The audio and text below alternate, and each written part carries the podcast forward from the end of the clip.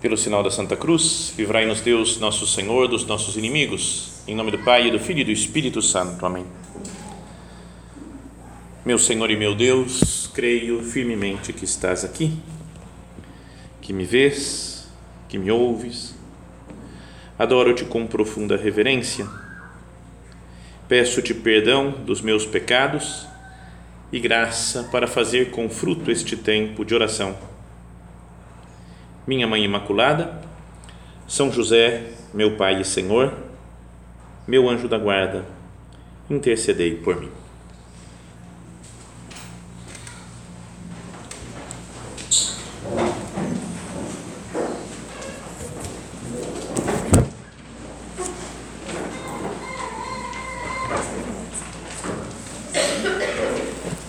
Essa parábola que estamos meditando é conhecida né, historicamente já como a parábola do filho pródigo. No entanto, esse nome é um pouco redutivo né, da parábola.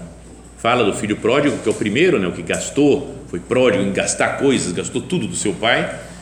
Mas alguns sugerem que a parábola deveria se chamar parábola dos dois irmãos ou dos dois filhos, porque é importante também né, o que se pensa, o que se medita, o que Jesus ensina sobre o irmão mais velho que ficou trabalhando com o pai. Outros ainda sugerem que deveria se chamar a parábola do pai misericordioso, porque ele é misericordioso, né? tem compaixão dos dois filhos né? e ensina o caminho para os dois filhos. Então vamos pegar essa ideia agora e meditar, né? contemplar o que faz o pai da parábola, que é uma imagem né? de Deus Pai e pensar na nossa vida. Falar assim, eu como tenho sido pai, mãe, né, das pessoas que estão, dos filhos, né, as que têm filhos, volto a dizer, e depois também de outras pessoas né, que estão, é, não sei, sob o nosso cuidado, ou que são nossos amigos, parentes, né? gente que de certa forma, de alguma maneira, todos nós influenciamos. Né? Eu tenho sido bom pai para essa pessoa, né? boa mãe ou boa irmã. Então, olha só, se nós olhamos, lemos de novo a parábola, só que olhando os aspectos do pai, acho que isso daqui pode dar algumas luzes né, para a nossa, nossa oração agora, nossa conversa com Deus e para a nossa vida do dia a dia. Um homem tinha dois filhos. O mais jovem disse ao pai: Pai, dá-me a parte da herança que me cabe. E aí fala: E o pai dividiu os bens entre eles. Eu acho que eu não dividiria. Né? Se eu fosse o pai, estou vivo e vem meu filho falar: Pai, me dá a parte da herança. Eu falo: ah, Moleque, vai trabalhar, vai aprender o que é a vida e depois você vem falar comigo, tá bom? E quando eu morrer, aí vou pensar se vou deixar ainda dinheiro para você, se não vou entregar para outras pessoas, não. Só pela ofensa né, desse pedido. No entanto, fala: o pai dividiu os bens entre eles. Acho que tem duas coisas aqui para pensar, né? que o pai ama e respeita a liberdade dos filhos e confia nos filhos. Fala, eu deixo você meu filho, eu queria que você se comportasse de uma certa maneira, mas eu respeito a sua liberdade e eu confio em você, que se você está pedindo esse dinheiro, você vai fazer um bom uso dele. Parece um absurdo isso que faz o Pai, mas não é o que Deus Pai faz, faz conosco. Ele não, não nos dá liberdade. Esse negócio da liberdade é importante pensar por que Deus nos fez livres. Algumas pessoas, já vi muita gente né, falando assim: por que, que Deus fez a gente livre? Se Ele mandasse e a gente não fosse livre, só obedecesse, a gente não ia pecar. Ia estar tá tudo certo, não ia pecar nunca, porque eu não ia nem ter a capacidade de pecar. Mas também não ia ter a liberdade de amar, de fazer as coisas. Já pensou se ele fala, você é obrigado a amar essa pessoa? Como existe em alguns lugares né, a coisa de, dos pais decidirem né, com quem que a filha vai casar já pensou se aqui fosse assim? E você que tem 18 anos, eu já decidi. tem um homem de 68 que vai casar com você. E aí chega um gordão, barrigudo, aquela coisa, você vai ter que casar com ele. Você fala, meu Deus, já pensou? Fala, você é obrigado a amar ele. Nunca vi o cara e tem que amar. Então, graças a Deus, Deus Pai nos dá liberdade para a gente fazer o que a gente acha melhor, também com as consequências da liberdade. Mas Deus confia em cada um de nós. Pensemos nisso, né? na, na liberdade que Deus nos deu. Agradeçamos a Ele, né? Senhor, obrigado por me deixar livre e por confiar em mim, que você me dando a graça, me dando a sua ajuda, você, você colocou o mundo nas minhas mãos para que eu vá construindo o mundo. Quando Deus fala lá para Adão e Eva, crescei e multiplicai-vos, dominai a terra. Ele está colocando o mundo né, nas nossas mãos para que nós dominemos a terra colocou o homem no, no jardim do Éden para que o cultivasse e guardasse, colocou-nos nessa terra para que nós cultivássemos a terra, para que guardássemos a terra. Então, se Deus nos dá essa liberdade e essa confiança, e nós temos que imitar Deus, aprender do exemplo do Pai, sermos bons pais, eu não deveria também dar liberdade para as outras pessoas? É difícil, né? Eu acho que o trabalho de pai e mãe é muito difícil. Precisa de muita luz de Deus, muita graça, ajuda de outras pessoas, né? muita sabedoria. Eu, graças a Deus, não tenho filho nenhum, não tenho que educar criança pequena, porque é difícil saber, não é? até quando eu tenho que dar liberdade, até quando eu tenho que ensinar as coisas, eu tenho que proibir. Porque isso da liberdade não é que a criancinha com dois anos fala, eu vou pegar uma faca e brincar com a faca. Você fala, ele é livre. Você fala, não, pera, ele não sabe o que ele está fazendo. Então, primeiro tenho que ir educando e crescendo a pessoa. Fala, agora ele não tem maturidade ainda para assumir isso, para assumir aquilo. Então, agora eu vou dando aos poucos a liberdade para a pessoa e assim vamos formando os filhos. Mas como saber, né? Em que idade que está de desenvolvimento a pessoa para saber o que eu posso deixar e o que eu não posso deixar? Não é? Porque se tem algumas que não, não é, bom, algumas não, acho que não existe isso, né? Uma mãe de, que tem um filho de dois anos, nenhuma deixa ele brincar com faca, né? porque sabe ele não tem capacidade para cuidar, para brincar com uma faca. Mas também tem outras mães, às vezes que o filho está com 25 anos e fala não, ele não pode fazer as coisas sozinho ele é normal, não tem nenhum problema. Não, porque, não, peraí, vamos ver o que você está fazendo. Eu vou, e fica acompanhando, fica na marcação em cima, né? porque não tem confiança no filho. Não, então, como fazer isso? Né? Como falar para a criança, ou para os amigos, as pessoas, os parentes, né? que eu não posso ser omisso e deixar de falar, tenho que ensinar, tenho que explicar, mas ao mesmo tempo cada um responde das, suas ações. Porque também a gente, às vezes, talvez por não dar uma liberdade mesmo total aos outros, a gente se sente culpado de tudo, né? culpado dos erros das outras pessoas. Mas se um filho faz uma coisa errada, a mãe fala: Não, aqui eu não ensinei direito. Às vezes ensinou tudo certinho, fez como tinha que fazer, mas a outra pessoa é livre também. Então, isso daí de entender a liberdade é algo importante Eu, como é que eu faço? Cada um procure se examinar. Eu dou liberdade e confio, depois, obviamente, depois de ter ensinado as coisas. Ou quero proibir porque é mais garantido. Não pode fazer porque é mais garantido. Vai que dá errado. Tem gente que gosta de mandar e exerce com muita facilidade esse negócio de mandar. Não, não pode, não pode. Isso aqui pera, faz assim, do meu jeito meio general, assim, que vai mandando, porque assim garante que não tem erro. Mas será que esse mandar tanto não é um erro? Se Deus fizesse isso comigo e não me desse liberdade, não me permitisse fazer as coisas, será que eu não, não estaria me impossibilitando de amar? Perdão por contar essas coisas pessoais e ainda mais repetidas, mas a minha família sempre foi católica, né? A gente sempre ia à igreja quando era pequeno, fizemos a primeira comunhão, quando era criança, tudo, tudo certo. Mas daí chegou um momento, quando eu tinha uns 13, 14 anos, talvez 15, que eu decidi que estava muito chato ir à missa. Eu falei, não tem nada a ver, não gosto desse, dessa igreja, não gosto desses padres, não gosto da música da igreja, acho que nada a ver. Mas eu, como sou uma pessoa madura, pensei com meus 14 anos, eu não vou mais à missa. Comecei a fazer uma teoria, eu falei, talvez seja até pecado ir à missa sem vontade. Não estou afim, vou à missa, eu estou indo contra o que eu sou, na verdade. Então eu estou ofendendo a Deus por ir à missa, portanto eu não quero ofender a Deus, não vou mais na missa. Sabe, a gente vai dando, dar um nome e tal, né, para conseguir fazer o que a gente quer. Mas daí me pareceu lógico, como a família toda ia junto para a missa, eu falei, tem que avisar meu pai que eu não vou na próxima missa, né, que, tá, que eu decidi, com a minha responsabilidade, minha sapiência, que eu não vou mais à missa. E aí um dia passando no, na sala, no corredor, assim, estava meu pai lá, falou, pai, ó, então eu não vou na missa. Falei, Como?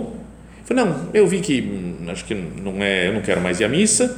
E, e andei pensando, pai, melhor até esse negócio de ir à missa sem vontade pode ser até um pecado. Eu não quero fazer pecado, então não vou mais à missa, tá bom? Avisei só ele. Ele falou, ah, tá. Senta aí então, vamos conversar um pouco mais sobre isso. Eu, vamos, vamos conversar. Sabe o cara que vou ensinar meu pai como é que se faz. E eu não lembro exatamente o que ele falou, mas eu lembro que ele foi falando, explicando o que era missa, na paz, sem dar bronca nenhuma, explicando e tal, não sei o quê. E chegou à conclusão e falei: eu acho que além do domingo, durante a semana, se você puder pelo menos passar numa igreja, né, fazer uma visita ao Santíssimo, que está lá, você às vezes vai na aula, está no meio da rua, passa na frente de uma igreja, acho que isso é que seria bom. Resultado, continuei indo à missa e indo à missa durante a semana, passando na igreja algumas vezes durante a semana também, né, naquela conversa. Então, sabe, ele me deu toda a liberdade, mas falou, mas deixa eu te explicar o que é a missa e por que, que a gente vai à missa.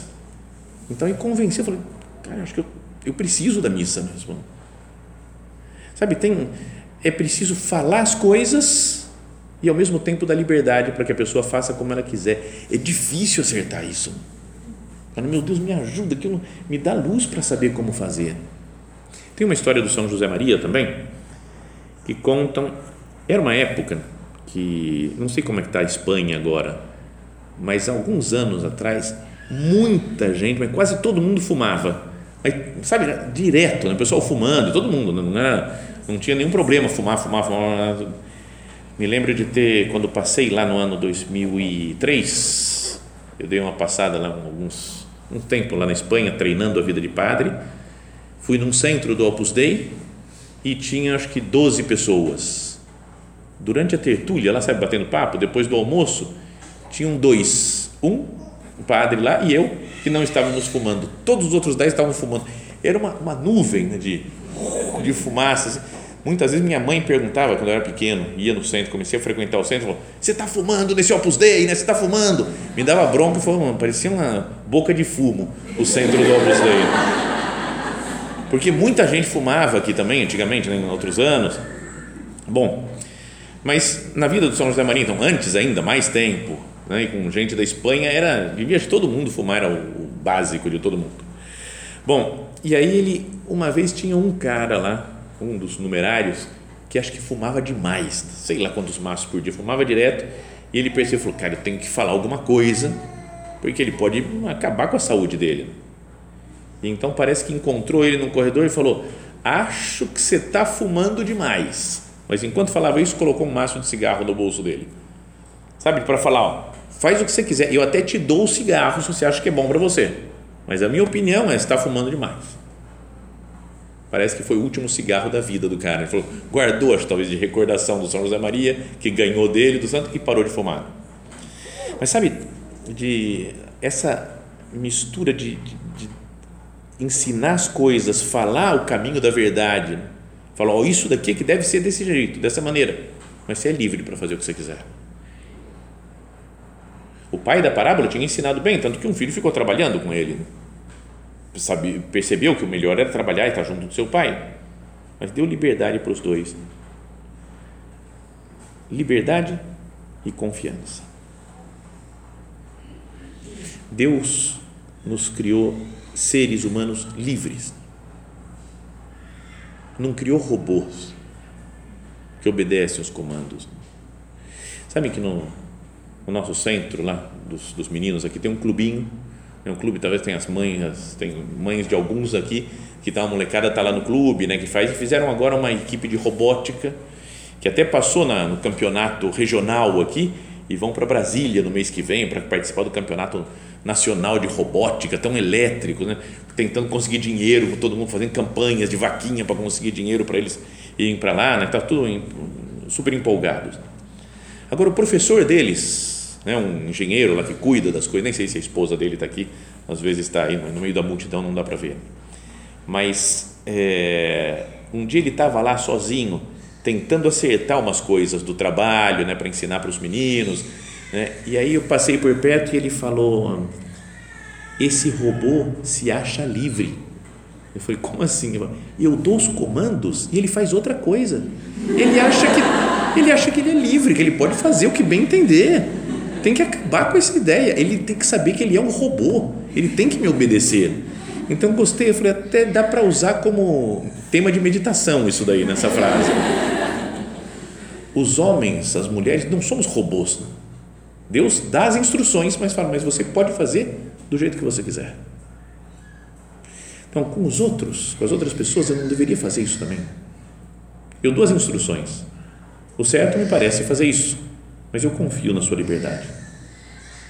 Só com liberdade se pode amar, mesmo que nos pareça pior a liberdade. Quando tem filhos, as mães têm filhos que já cresceram e o filho está batendo a cabeça por aí, não gostaria de falar assim, ah, se não tivesse liberdade, esse moleque, eu ia botar ele na linha, e ele ia na linha sempre. Mas sempre é melhor fazer como Deus faz, né? nos dá liberdade e confia em nós. Bom, mas esse filho, usando mal a liberdade que seu pai deu, se perdeu. Né? Foi para um país distante, gastou tudo que tinha, viveu uma vida meio depravada veio uma grande fome naquela região, foi cuidar dos porcos, queria matar a fome com as bolotas que os porcos caí, comiam, e aí se arrependeu e voltou para o seu pai. E aí aparece de novo na cena mais uma atitude do pai. Partiu então, foi ao encontro de seu pai. Ele ainda estava longe quando seu pai o viu, encheu-se de compaixão, correu ao seu encontro, lançou-se ao pescoço e cobriu de beijos. Cinco verbos que falam do Pai e que a gente poderia meditar cada um dos cinco com calma. Quando seu pai, ele ainda estava longe, quando seu pai o viu. E é importante ver os outros, mesmo quando ainda estão longe. Perdão, Senhor, pelas vezes que eu não vejo que eu não reparo nas necessidades, nos problemas dos outros. Mesmo na vida de padre, tendo que atender direção espiritual, ah, perdão, Senhor, porque às vezes eu não vejo um, um caminho meio torto que alguém está empreendendo, que deveria mudar sua atitude, e eu, porque estou preocupado com o meu mundo, com as minhas coisas, minhas tarefas, coisas que eu tenho que fazer, eu não, não reparei no outro. E pode acontecer que uma mãe de família às vezes não repare num filho, porque está com muito trabalho, muita coisa, não repara no filho, não repara no marido, não repara nos, nos irmãos, nas outras pessoas que, que estão sob os seus cuidados. Então, o primeiro é ver. Quando seu pai viu, encheu-se de compaixão. Às vezes a gente se enche de crítica, de raiva, de falar, está errado isso, está vendo? correu em seu encontro, mas só para falar: tá vendo? Eu tinha te falado que você ia se dar mal nesse caminho, mas não foi. Teve compaixão. Aqui o verbo utilizado né, no original, lá em grego, é splanknizomai, que fala splank é, são as vísceras maternas, o útero. E como sabe essa coisa que mãe sente, eu não sei como é que é porque eu não sou mãe, mas sabe quando vê um filho sente uma coisa que sente pelo filho que é, sabe, é uma força, uma força sobrenatural quase, né? splanknizomai. É o que Deus sente por nós. O que esse pai da parábola, que é uma imagem de Deus, sente por aquele seu filho. Eu sinto compaixão das pessoas. Eu sou mais justiceiro. Correu ao seu encontro, não esperou o filho vir. Vamos ver, vamos ver se ele chega aqui. Vamos ver se não desiste no meio do caminho. Vai, bem-vindo, vem filho. Não, não, foi ao seu encontro, porque vai que ele desiste no meio do caminho, não vou deixar ele desistir.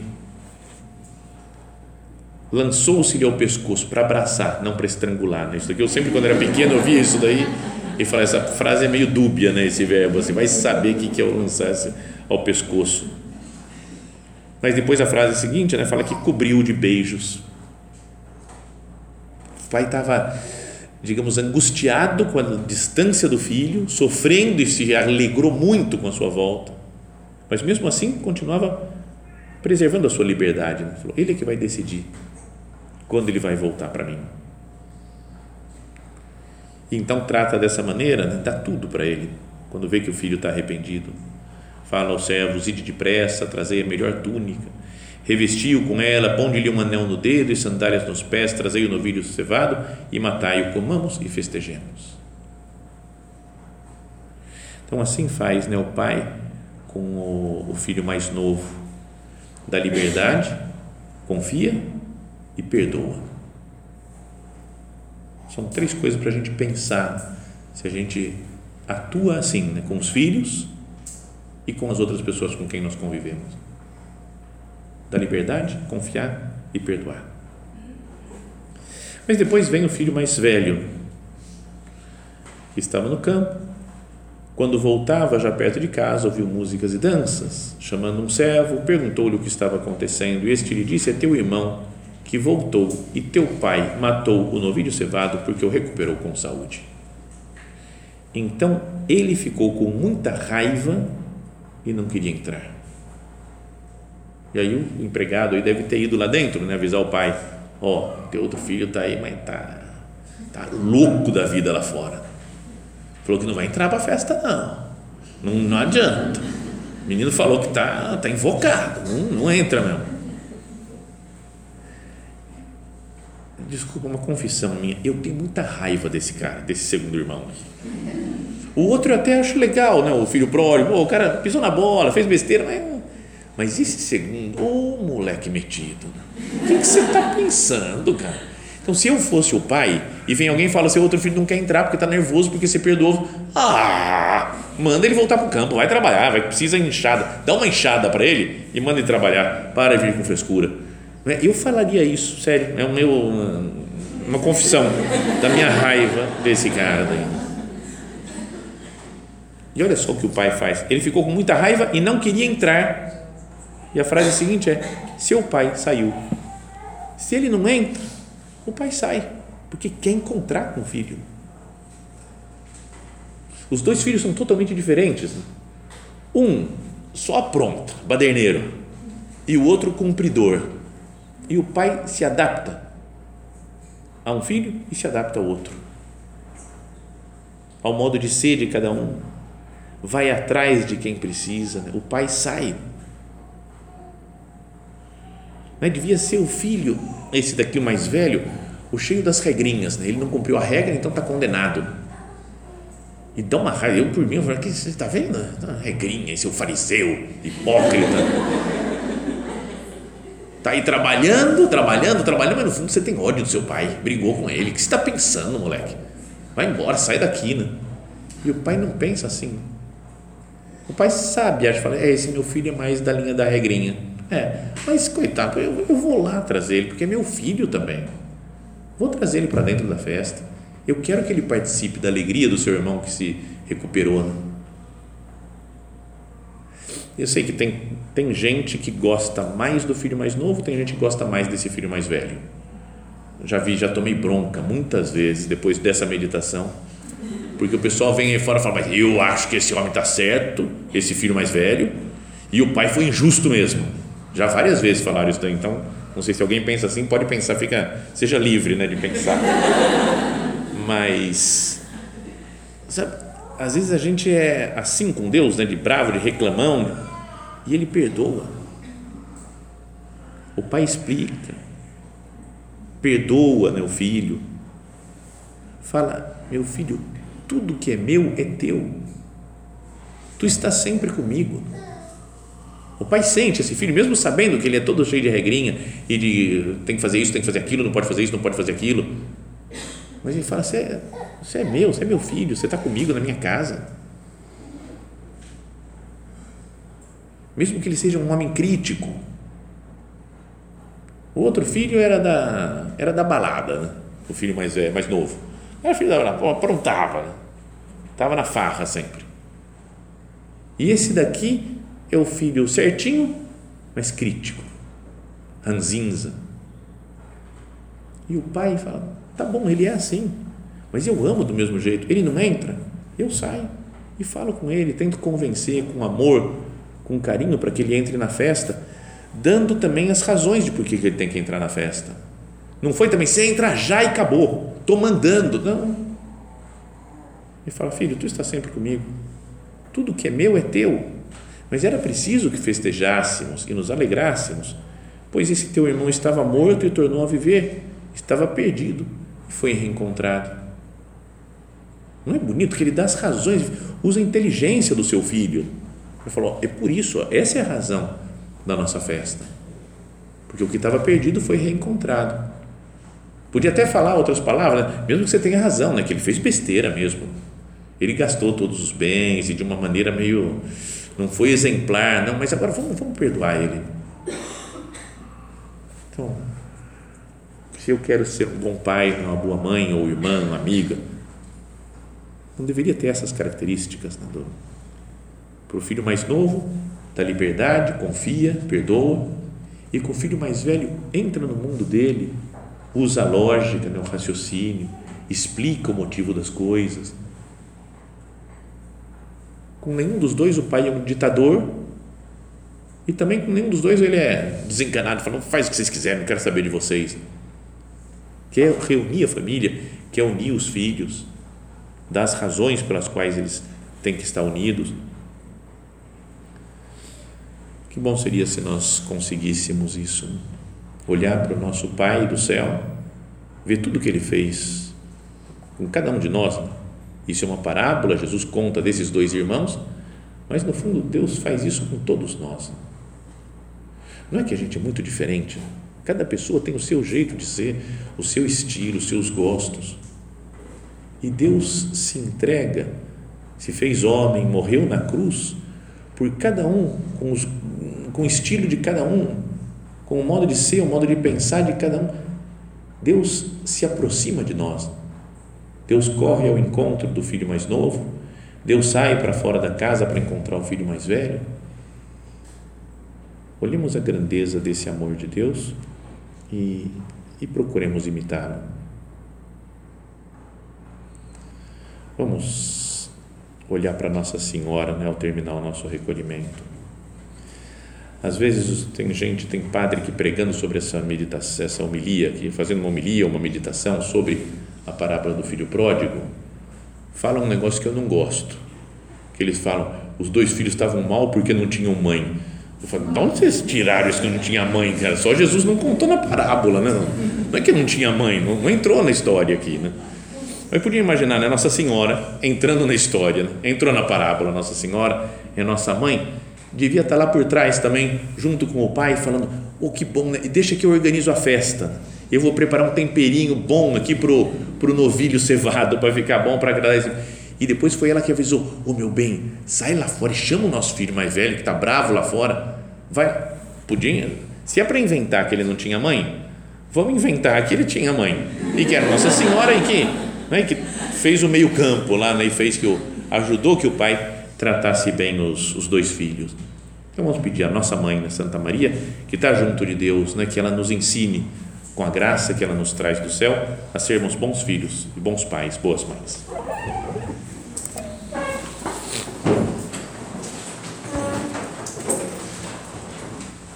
Dou-te graças, meu Deus, pelos bons propósitos, afetos e inspirações que me comunicaste nesta meditação.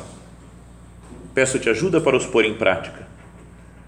Minha Mãe Imaculada, São José, meu Pai e Senhor, meu anjo da guarda, intercedei por mim.